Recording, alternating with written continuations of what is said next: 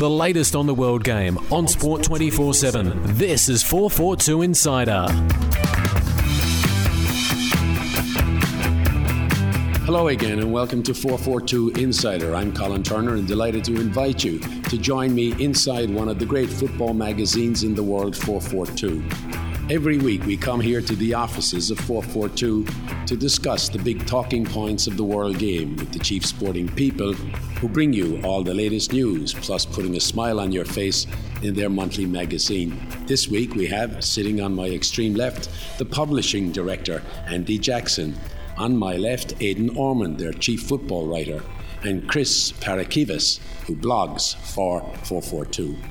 Well, I suppose the first question, Andy, is what's on the agenda this week? Yeah, Colin, love a busy week. Um, Vitezslav uh, Sydney FC's new coach, was uh, on hand at Star City this week to uh, to hold his first press conference. Obviously, we were there. There's, there's plenty of photos from that on the website, and um, he sort of outlined his vision, which uh, he, he, listed discipline and team unity high on his list. So that's something uh, that Sydney FC don't seem to have had in uh, in much. In bucket loads in his first four seasons, so if you can get team unity and discipline, then I think he'll be doing well. Um, Perth Glory uh, still appear close to uh, a coup in bringing uh, Brazilian Denilson over. Um, latest word we have is that a decision is, is potentially pending within a matter of hours, so uh, obviously keep an eye on the website for that. Um, and the last thing, obviously, over, uh, overnight was the Mariners. Um, narrow 2 1 loss over in Japan. Um, obviously, a much better performance than they produced at home, but uh, still ended up with defeat, which uh, McKinna has come out this morning and sort of said that they really need to now win their last two games to have any hope of qualifying. I think even if they do that, they'll struggle. But, um, but we have to admit, atrocious conditions. Yeah, it was. I mean, uh, but you know, I'm, it's the same for both sides. I think I think given the conditions, I was quite pleasantly surprised with, with the football that I saw. I thought you know the temptation to just hoof it forward. Uh, I thought the Mariners were a lot better than they were a week ago, or two weeks ago, whenever it was, when they got hammered at home. Um, and they were unlucky not to come away with something. You know, certainly uh, second half they had some sustained pressure after they equalised, and probably should have scored in that period, but didn't, and then left themselves open to the late late sucker punch, which which they got. Exactly. What did you think of it, Ian? Uh, look, it's 14 hours since the game, and I'm still angry. I, I just can't believe that they didn't get anything out of that game. Um, you know, for 80 minutes or so, they I think they did really well. The conditions suited them, I think. Mm. Um, but uh, in the end, again, another defensive mistake. Two strikers, I think.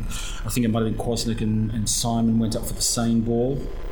Uh, was that was it the two strikers and the ball just lobbed to one of their players? Um, and of course they got uh, beaten with a, header right in front of goal. So um, really angry that they didn't get anything out of that because the conditions suited them the scenario suited them i.e you know, nobody really expected them to win.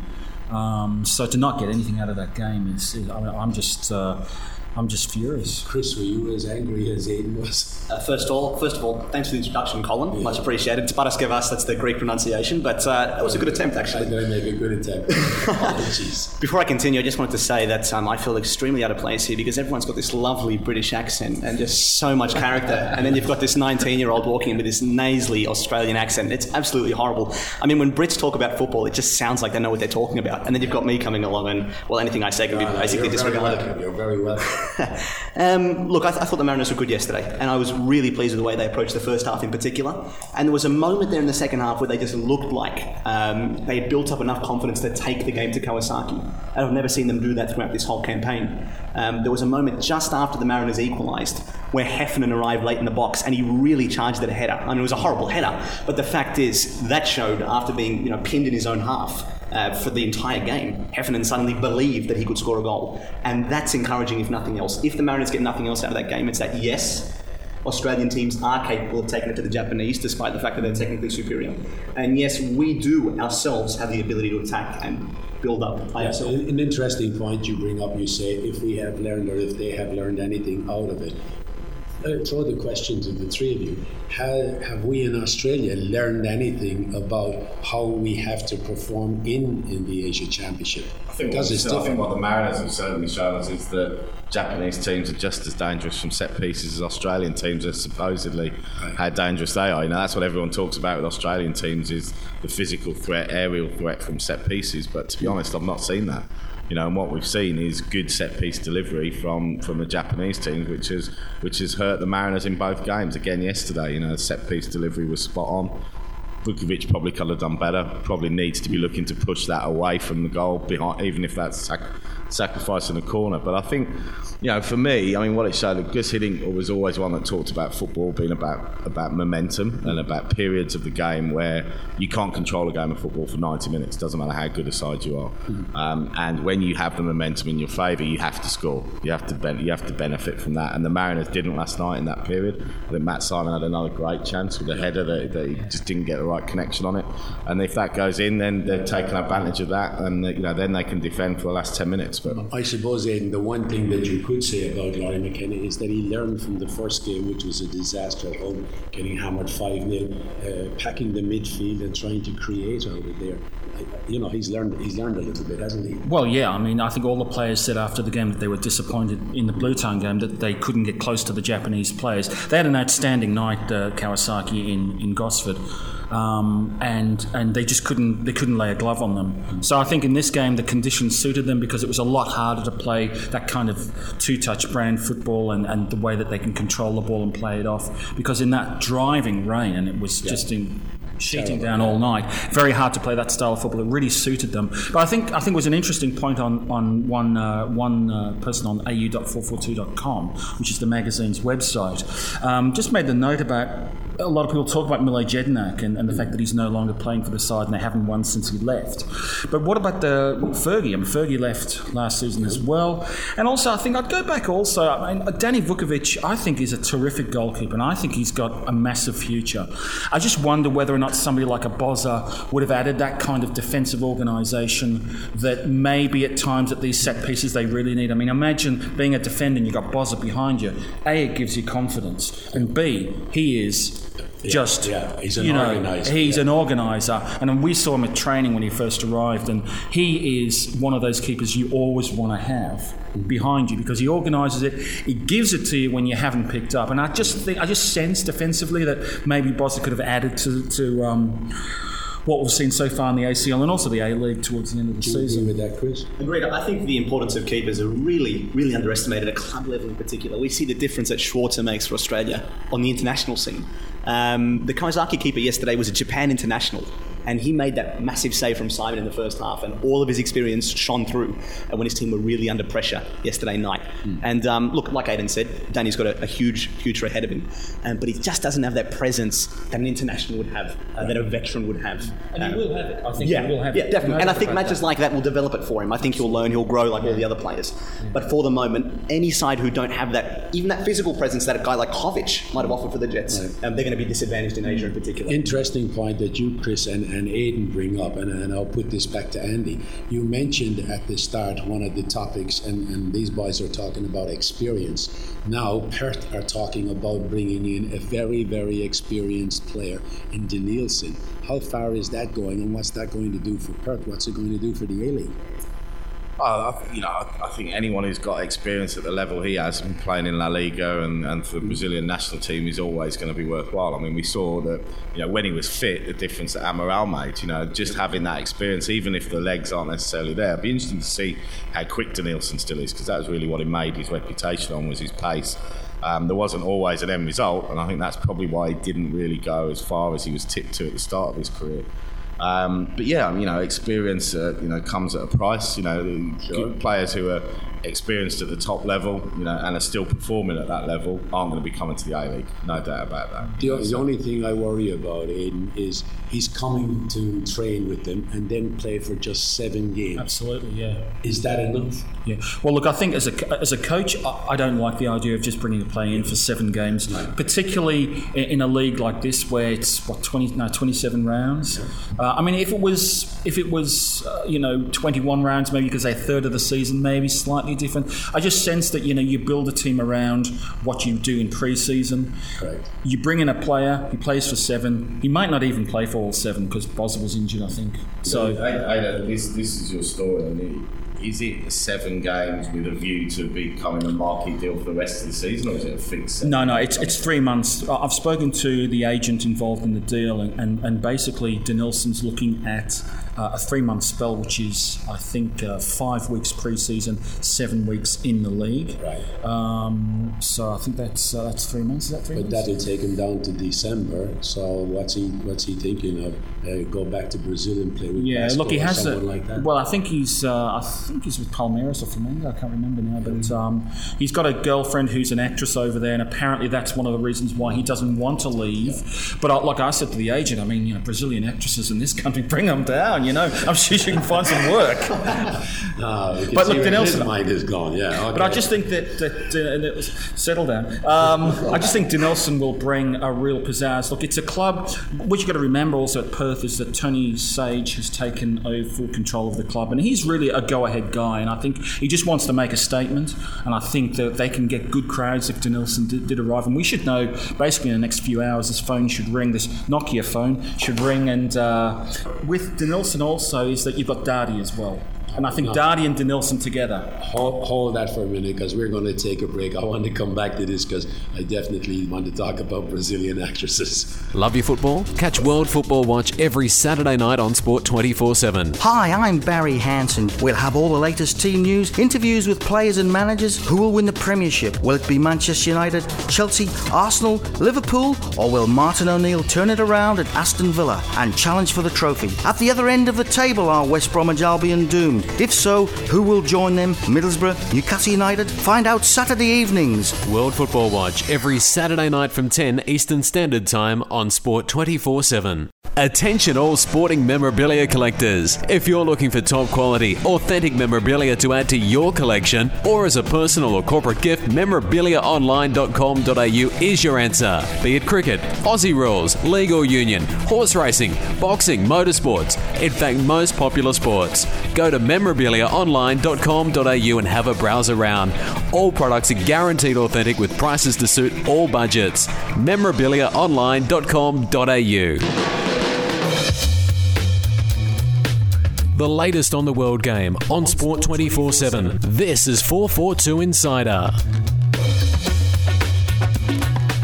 Welcome back to 442 Insiders. I'm here in the offices of 442 with the publishing director, Andy Jackson, their football writer, Aidan Ormond, and Chris Paraskevas. And I get it correct this Well time. done, Colin. Uh, uh, uh, Free baptism for you at the Greek Orthodox Church. Just Oh, be- that's a plug.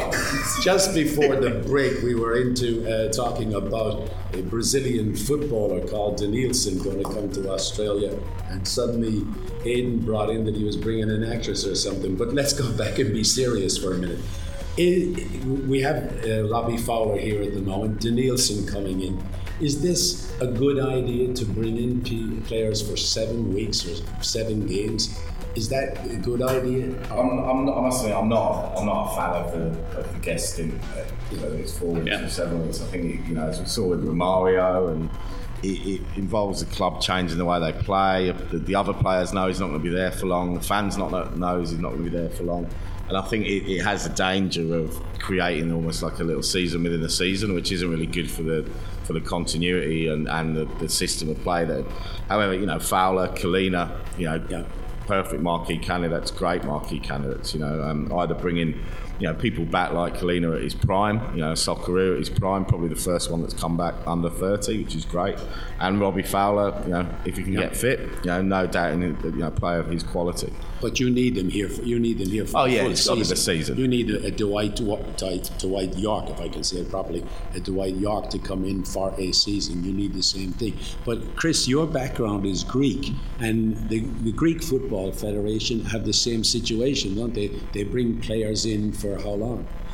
Well, I think the problem is, even for a season, uh, a player can turn out to be an absolute disaster if he comes from a distinctly different football culture. Um, the, the side that I follow in Greece, AEK Athens, AEK Athens, um, they signed Rivaldo a couple of seasons ago, uh, and he was a success at Olympiacos, a raving success. He was particularly good in the Champions League. He became the poster boy for their, you know, three or four years for a bit of dominance in Greece. Came to AEK at 36 years old, uh, was meant to lift the club into the next level, and even though he stayed there a season with a plan to stay for two, uh, basically ended up banging bankrupting the club. Uh, They lost a president as a result.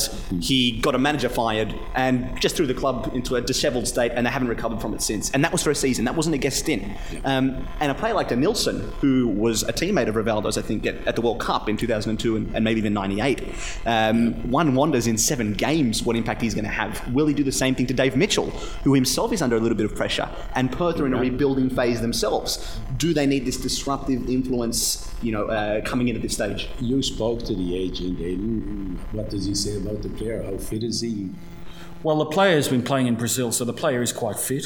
Um, he's on a pay as you pl- pay play as you pay contract, um, so I think he'll be reasonably fit. I, I just I just think, uh, as the boys have said, I think that you know the problems of playing for seven games are, are evident, um, and I think what Perth are doing is they're looking at making a splash.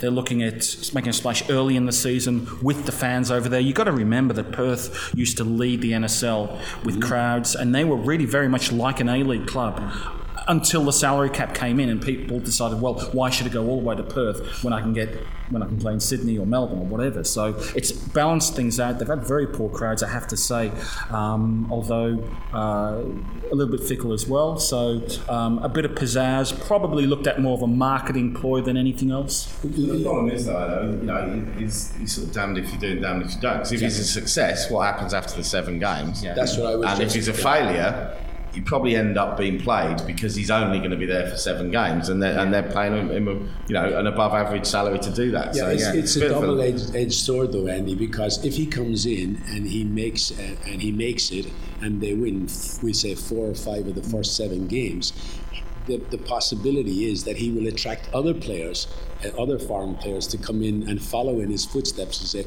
"Hey, he's laid the foundation. This is a successful team. I want to play with him." Or, as you quite rightly say, it could be a disaster, and no one would want to come. So it's a double-edged sword. I think Romario has basically laid the foundation for a lot of Brazilian players because he spoke to Romario, he spoke to Janinho, who's very close with, about playing in this country. So they see it as, as a viable alternative. And I think many years ago, Perth Glory had a player called Samson Siasia from Nigeria.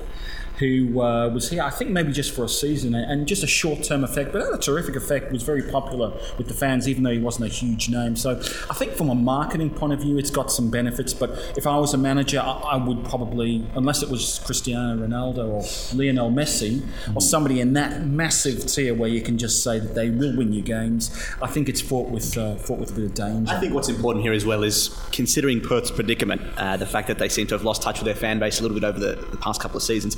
They really need to consider this move, if it happens, within the context of a larger rebuilding phase. They need to have uh, other work going on behind the scenes. They need to have a backup to this. They can't just rely on Nielsen to get them out of the hole that they're in. This can't be their, their only plan. This needs to be part of a concerted effort to get back in touch with the fans, uh, to move back onto the Australian football scene as a force, as they were in the NSL. And Denilson for seven games on his own probably won't do that. That's the problem. But I think Okay. it's a start. Yeah. I think it is a start. It's saying we're here. Okay. Okay. Marquee players you say are good for the A League game. Um, is that depriving locals of, of uh, young locals getting into the A League teams?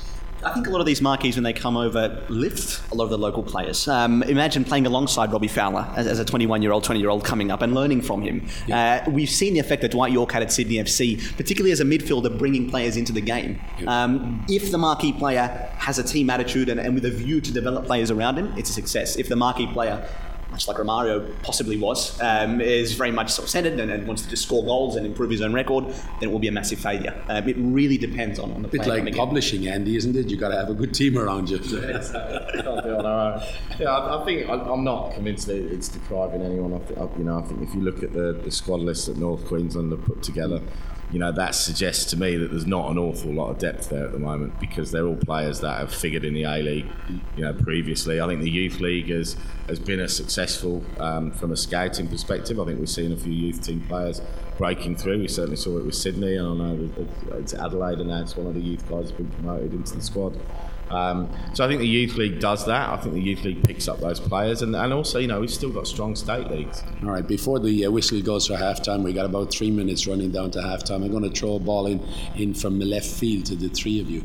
If you were in charge of the club as a coach, it doesn't matter which club, which which marquee player would you go for around the world and think that he could come in and do a job for you? It doesn't matter which team, whether it be Sydney, Melbourne, Brisbane, Queensland, or whatever. Is there a marquee player that you think, like a Teddy Sheringham or someone like that, that could come in and do a very good job that you might have in mind? Come on, Chris, you must know a couple of very good Greek players. There's so many. Aiden Descent. Uh, look, where do you start with that one? Yeah.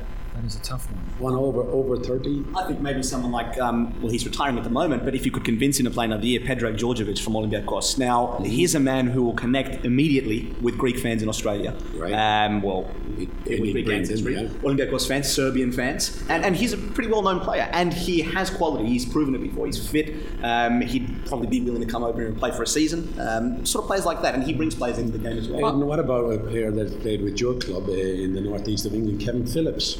Yeah, look, he was linked with Perth Glory recently. I think it would be a terrific signing. I think somebody like a Mark Viduka, who's obviously you know close to the exit at Newcastle, he'll be a terrific marquee signing next season if he did come in. Um, yeah, Kevin Phillips. It's got to be a striker, I think. Yeah, um, I- or an attacking midfielder. You, you- know, you're not going to. I think many years ago, Carlton went with this uh, so-called marquee player, of David McPherson, and uh, Hmm. this is in the NSL. I mean, you, you, you know, the Brit Pack, as they call them, and uh, yeah, you just don't have marquee players as central defenders. So I think I'll go with the striker. Is there a couple of players in Scotland, Andy, that could come over here? You know, just guys that are uh, getting to the end of their career in Scotland that could come over? Um, I mean, there was talk of potentially teams looking at someone like Barry Ferguson if he's out of favour, but I'm not. You know, I, I just think. I'd, I'd like to know what sort of players like Georgie King Clancy are doing these days. You Yeah, know, there he's probably yeah. still 33, 34, 35. You know, um, or I'd like to see you know the first um, real A League team to look to Asia for a marquee. And to look at a, you know a Japanese player, we're consistently sitting around talking about the fact that Well, we have we're getting done that with Miura. yeah, and that, you know, and that was arguably a success, but on a but on a short term stint. I'd like to go and see us, you know, really compete and bring, you know, someone like an Ono over Yeah. here, Well- and you know, and learn from them. You know, know, I, I can train tell you, I can tell you about Ono. Uh, unfortunately, Ono was very interested in coming, but unfortunately, he has a blood disorder, which keeps him at home in Japan, and that's what stopped him from uh, from coming down here. He would have come, and he would have been, as you say, a great, great uh, acquisition for the A League. Yeah, I I think there was a, a Japanese player who was playing in the national team who, who retired, uh, who was rumoured to be uh, involved in that Oceania versus LA Galaxy match uh, late last year. I can't remember the Japanese Inamoto, is it or? Yeah, didn't he play at Fulham? Yeah, yeah, and I think he was, he's retired from football. He was last spotted uh, on the social pages in, in south of France, I think. But I mean, he would be a terrific player, and I think there's a lot of Japanese people who would, who would go and see But him. you'd have to have you'd have to have a player that is recognised by the people who go on the terraces and pay the money. You can't bring someone in here who is unknown. Well, see, that's the problem with Asia. Um, you know, apart from the big name Japanese players that we've seen, and maybe even the Iranian players to perhaps a lesser extent, um, bringing in a play even like Ono, how many people would stand up But, and watch but it? I, I, I think I think the deal, you, you either bring in a marquee player for, for their marketable value, or you bring them in for what they're going to bring on the pitch. Yeah. How many people have heard of Carlos Hernandez before Melbourne signed him, or Fred? Hmm. You know, and they came and they played, and Yeah. they, you know, and that's the thing for me is that Perth Glory will get big crowds back again if they start winning. It's as simple as that.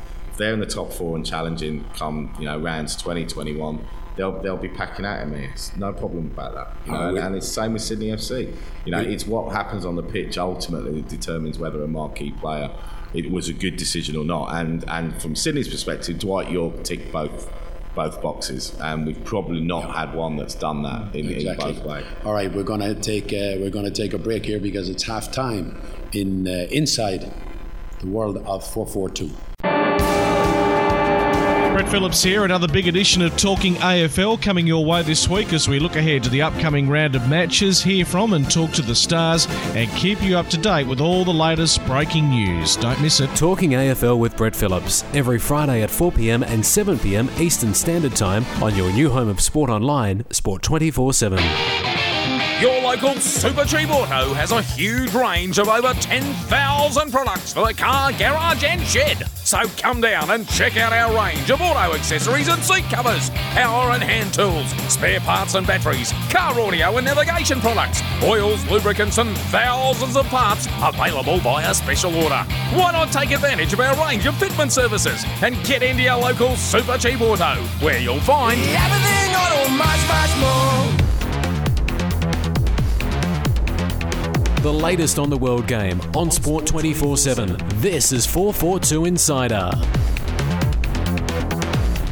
Okay, it's half time. The oranges are being given around, but this is the time when we put a smile on your face. Who wants to start? Andy, have you got a, a funny out of football? I'll- I'll because there's always. first. Um, I think man of the match in the Trevor's not here to talk about the Villa West Ham game because obviously the bet was undecided after a one-one draw. But um, man of the match for me was was the uh, person who didn't expect to be so heavily involved, which is the person in the club shop who uh, Aston Villa came out to play in a non-sponsored, without names on their shirts, just numbers on the back of their white chain strip, uh, which just goes to show the English Premier League isn't uh, isn't immune to the odd uh, cock up. In that, um, the referee decided an hour before kick-off that um, there was too much of a clash between West Ham's light blue away strip and Villa's claret and blue home strip.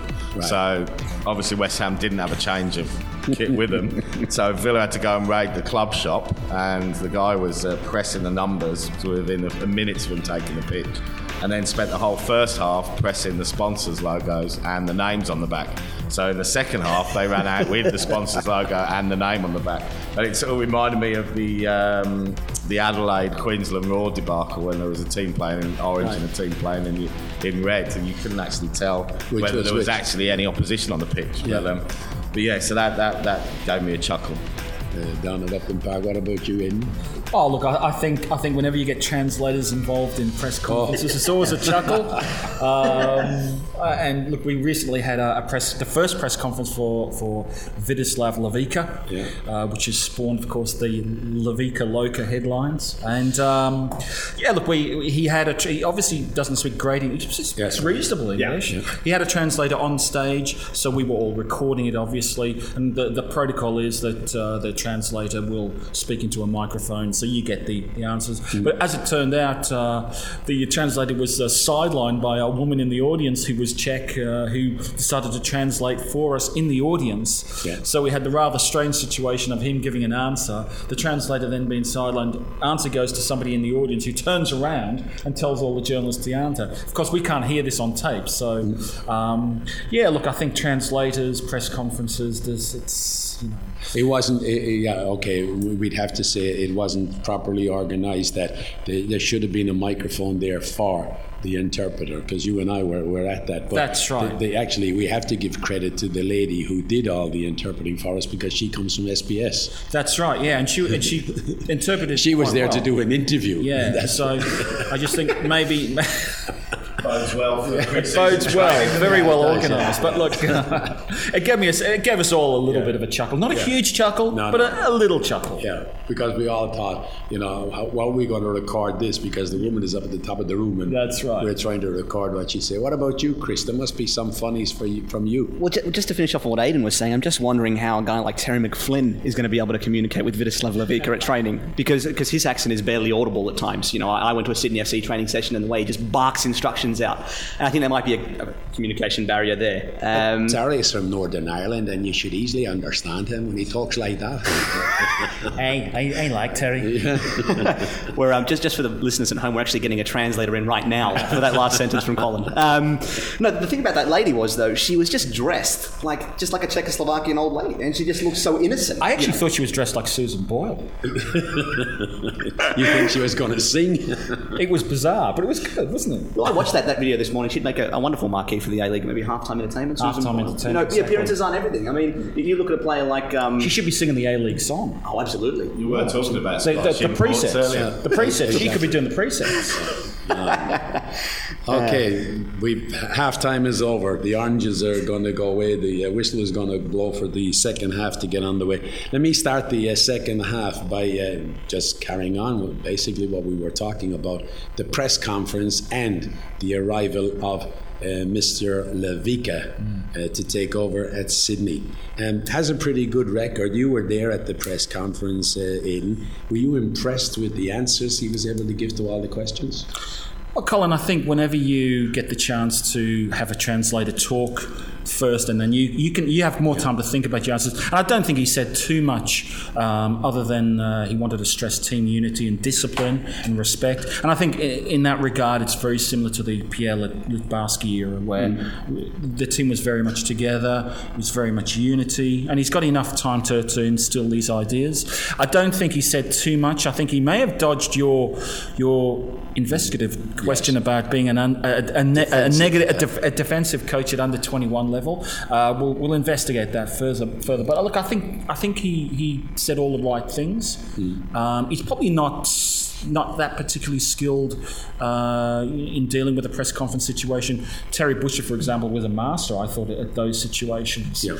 Um, but it's all about what he does on the park. It's not about press conferences. Andy?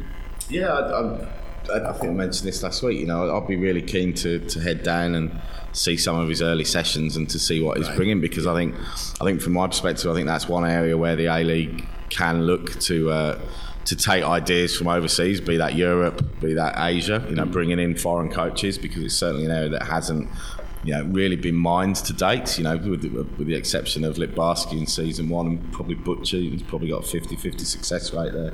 Um, but I'll certainly be interested to see what he brings. You know, what ideas he brings, what training methods he brings.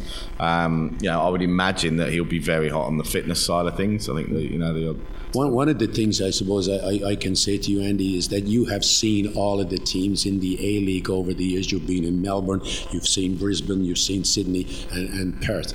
What do you think Sydney needed as a team last year that this man should do to them this year?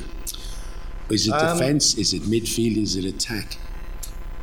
I think it's probably a combination of all three, really. All right. I think they needed, they just needed to, I, I felt, have a system that suited the players they had, and too often um, it felt like it, there was square pegs being put in round holes. And um, um, but but I also think you know if your if your marquee player is John Aloisi, you build a team around him.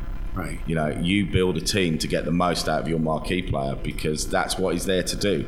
And the Central Coast Mariners got the best out of John Aloisi, or got a return from John Aloisi by getting the ball wide and playing, you know, getting crosses into the box. You know, and that's where he's he does his best work. And Kosmina at that time was playing this almost 4-2-3-1 system with, with Aloisi as the one. But the problem was they, they weren't getting any width. Right. You know, they, they didn't have overlapping fullbacks. They weren't getting any crosses in. And as a result, Aloisi was just isolated or worse still coming and receiving the ball 30 yards from goal with his back with his back to goal and, and not being able to get back into the box. So I think that's the first thing I'd look at, and it'll be interesting to see what Lavicka makes of Aloisi and how he plays around him. Last year I spoke to you and you were very happy with the way Ernie Merrick had turned around the, the Melbourne side, who went through a dodgy period, and then you were all, uh, you were very excited about what Frank Farina was doing at Queensland with the youngsters. Yeah, because I, I think if you looked at Melbourne Victory and you looked at Queensland and to a degree Adelaide, they all seem to have their system that they played and the, and it went through the club. So when people came in, they, they knew what was expected, they knew their roles, and I just felt that Sydney FC were, were, were, were chopping and changing a little bit depending on who was available. Um, and that's not easy to do then because you're coaching differently in the week than you end up playing based on who's available. Whereas I felt that both you know Queensland, Adelaide, and Melbourne all had a system of play, Right. and then the players fitted in around that. So. What about you? Eddie? Uh, and I think it speaks to a wider issue. I mean, Sydney have had that many changes since they've, they've arrived in the A League that they never really got into a, a rhythm of, okay, what is this club? How do we play? Season one, it was under Littbarski, then it was under Butcher, then it was Culina, then Kosmina. They all had different ideas. So I think what Andy was saying about these, these styles, it, it, it speaks of the different, a larger issue, which is what are we as a club? And I think that's what they're trying to do now. They're trying to uh, re-establish their, their, their culture. I think having a foreign coach is a really good idea, particularly a European coach. And I think also I spoke to Lubo Lepshansky uh, a few days ago. Now Lubo was a terrific player in the old NSL, and if he's if Sydney is anything like Lubo, who was a terrific, skillful, mobile, intelligent midfielder, he played for FC Kosice in in. Uh, the old Czechoslovakia before coming over here and playing for the Melbourne Knights and then Carlton.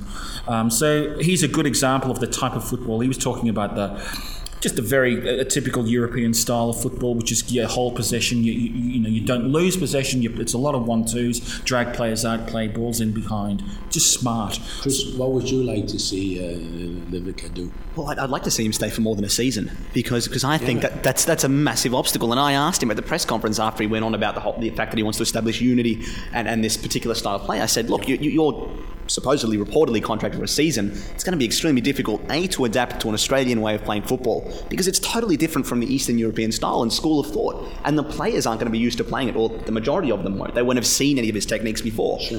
Um, and Lavicka's response was, "Yeah, that's right.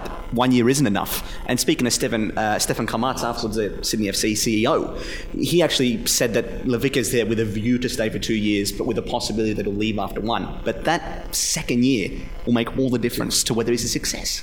It's going to be so important. I mean, that said, he still has a long off season. I mean, True. was it three, four months before the league kicks off? Oh, True. So he does have time. I mean, we have a, an extraordinarily long off season here, so he does have time. True. I agree. Yeah. I agree. I mean, if you look at Melbourne, who are you know now yeah. with, with two you know, championships are arguably the benchmark everyone should aspire to. You know, they could have so easily got rid of Ernie Merrick after season one, and they didn't. You know, and, and he's now established Melbourne Victory as his club. You know, and it, and it goes a lot deeper than just the eleven that you put on the pitch. It's about building relationships with the scouting network, with agents that then see what you do, see the way you play, see the way you treat your players.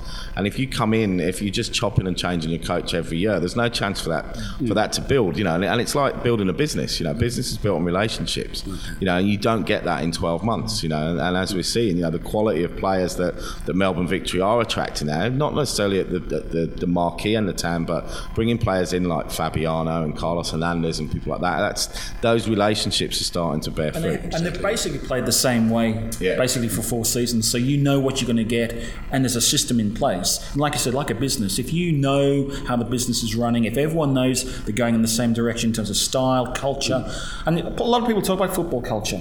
Okay, we're, we're halfway through the uh, second half. We'll take a break here. We'll be back to talk more of Inside Sport, and we're inside 442. Click the big blue button every Saturday morning from 8 till 10 and catch Dave Butfield with Hooked on Fishing on Sport 24 7.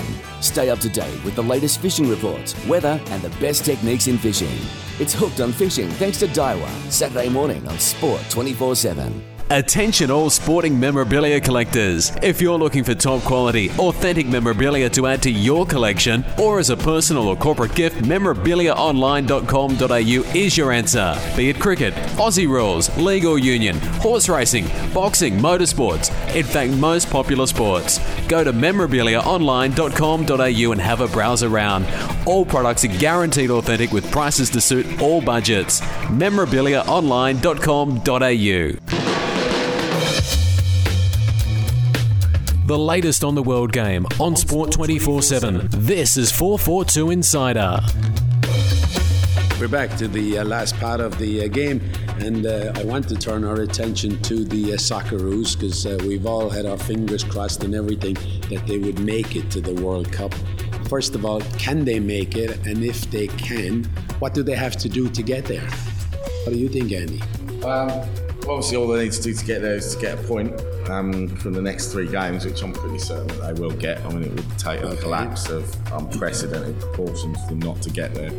Um, but then, obviously, the question is, you know, what does the squad look like? Who's in it? Um, yeah. You know, where where do they need? I mean, and you know, the concerning thing, probably not for next year's World Cup, but certainly for the following qualification campaign, is, is where is the, the next generation of Socceroos coming from? You know, because if you looked at the team that you would pick to take the park in the first game next June, it wouldn't be an awful lot different to the team that played in 2006, um, arguably with the exception of Viduka. Um, and beyond that, you know, you're looking at the, the, the, the, core unit that was there in 2006, and even people like Craig Moore have, have retired and come back, you know, because yeah, right. uh, they need that they need that experience there. So I think that that's the that's the concerning thing for me is not next year, but what what what does the Socceroos look like in 2011? Aiden, how do they prepare if they will just take Andy at his word that they're going to qualify? What do they have to do after qualification? They better qualify, Andy. yeah, you've said There's a lot of money riding on this, yeah, mate. We've hung you out to dry, Andy. Colin, they will qualify. There's no doubt. Yeah, okay, they'll qualify. So, how do they prepare for what's going to be ahead of them in South Africa? Oh, I think they'll, they'll probably do a similar thing to what they did in 2006, which is uh, I, th- I think most leagues get pulled back slightly, so they, you got probably about a three week um, period where he'll get them in together. The thing with this squad is that uh, I think most good teams or, or great teams they, they have two cycles. I think generally you have two World Cup cycles for what you might call this golden generation. So this is the end of the cycle for this particular generation. The likes of Lucas Neill and Viduka and probably Harry as well. Although I sense Kewell might might stay on a little longer. So um, I think in terms of preparation, they'll, they'll just be friendlies. They'll be um, you know refining their what they do. It's not a lot of different. How they play now is not massively uh, difficult to play because they know how Pim Verbeek plays. So I think from a preparation point of view, it's really just a matter of getting Emerton fit properly and getting him back. Really important. Viduka as well, um, really key, I think, because we play with one striker, and of course, as we've seen, uh, McDonald as a lone striker, or even Kennedy as a lone striker. But I think just just what Andy was talking about, the, the next generation. I'll be writing something on au.442.com very soon about how we see the next generation, the, the 2014 campaign, and it's not it's not looking too bad. Uh, originally, I was quite pessimistic, but uh, just looking at what we've got, perhaps not as bad as originally thought. What about you, Chris? Look, Verbeek's a pragmatist uh, first and foremost. So, so I think a lot of the preparation will depend on who Australia are drawn with in their group. Vivek will want to know these sides inside out, and and it won't be a case of a particular style. It'll be a case of how we're going to get a result if he indeed continues the philosophy he's been using in the qualification campaign. And that's that's not such a big deal for me. Look, as long as they pick a caliber of opposition in the lead up to the tournament, whereby they can really throw uh, players who are on the fringes into a situation where they can prove themselves at a particular level. Um, the, the last the last thing Australia want is, is to be in a position where, let's say, a club, a, a team like Greece were before Euro 2008, where they played a team like Hungary, uh, who are you know who were nowhere near the caliber of opposition like Spain, Russia, who Greece were going to face in the group stages, and it killed them. It killed them before the tournament. So Australia need to line up quality opposition, um, a lot of quality opposition, and they need to take those friendlies seriously. They're crucial uh, to the preparation. I'll ask the three of you. Do you actually see Pim Verbeek doing something that Sven Goran Eriksson did with the England team and throwing in someone into the squad like a, a Theo Walcott?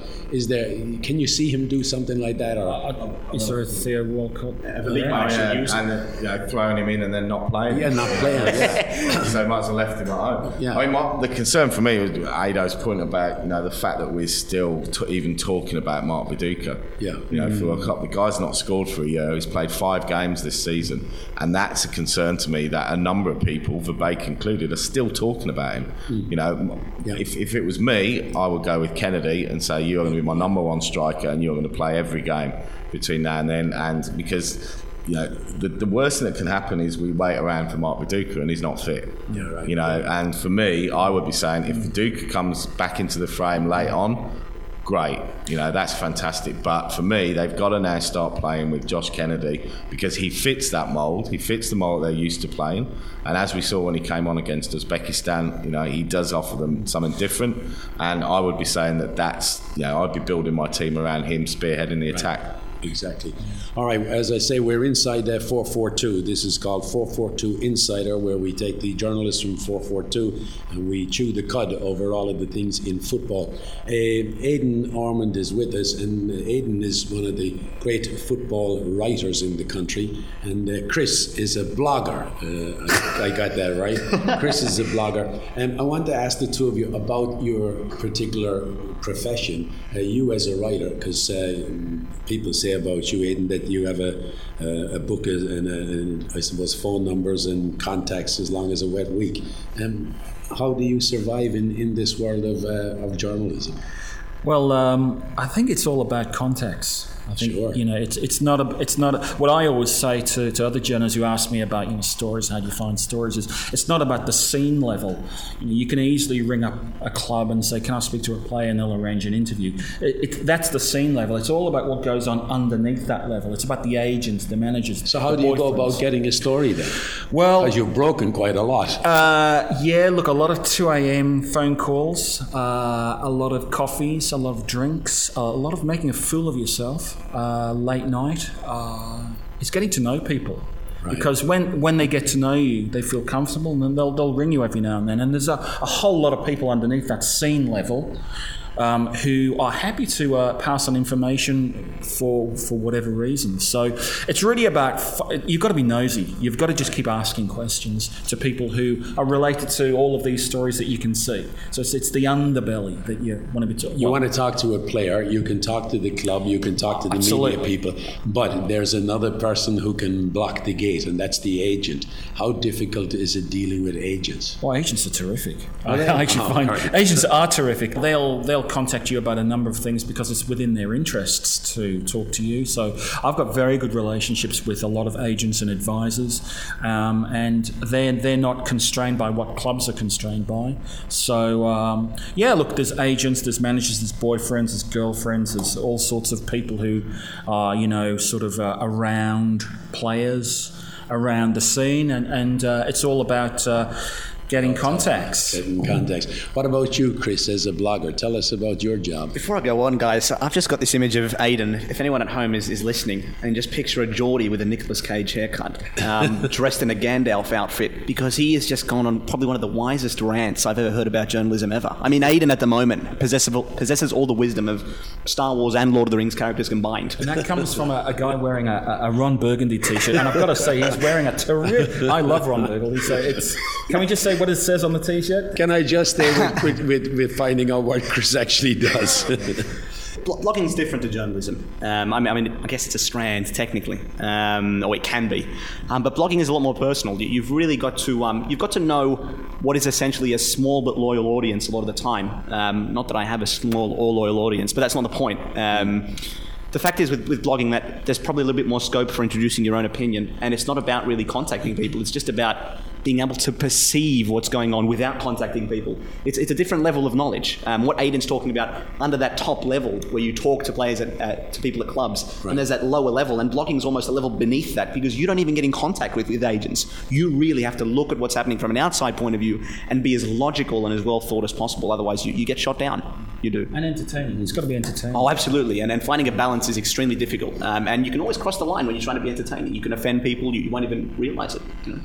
Andy, as, as the publisher, is it difficult to control all these guys? Sometimes it's me who they ring when they're not happy. So we people, I get the phone calls when people aren't happy with what appears. But yeah, I think the di- you know the difference between the two is obviously news is, is based on you know objectivity and, and you know and hopefully fact um, most of the time, although sometimes speculation forms an important part of football and you know and fans love the speculation about who might be coming to their club and who's got a whisper of this and who's got a whisper of that which you know forms a news section. But ultimately you know blog as Chris said you know is, is someone's opinion or someone's take on it you know that, that, that is their personal opinion. Um, and then you know they, they, they, they get a following or people have, have take issue with their thoughts, but it but it's their thoughts and their thoughts only, and that you know, and it's really been one of the you know the, the sort of new avenues of journalism on the internet, and one that we've sort of embraced with 442. Exactly, and, and the, the response of uh, last week's program, um, even uh, going around to other uh, sort of uh, events, meeting people and saying, uh, I heard that uh, 442 program last week, um, and I heard this and I heard that, and it's all about opinions, isn't it? Because Well, that's the thing, you know, you, you can you can watch a game of football and then go to a pub and chat with 10 people who have watched the same game of football and they will all have a completely different opinion on who was man of the match, who played well. Exactly. You know, and that's what football's about. You know, that, that no no one's opinion is, is better or worse than anyone else's and, and that's where the sort of internet bloggers have, have got a voice for that and, and, you know, hopefully by reading the website you get a flavour for what different people around the country feel about what's going on at their club. and of course, reading the monthly magazine 442. Yeah, although, you That's the most important one. Yeah, you know, and, even if you look at Michael Lynch and, and Simon Hill, you know, that they've got their columns in the magazine, and that's for their opinion and their take on things. So arguably, that's they're our blogs in print. All right, we've uh, covered uh, a whole, uh, I suppose, a whole uh, tablecloth of uh, stories. We shall be back next week. Um, my thanks to uh, uh, Andy, to uh, Chris, and to uh, Aidan, and we shall return next week with another look at the inside of 442.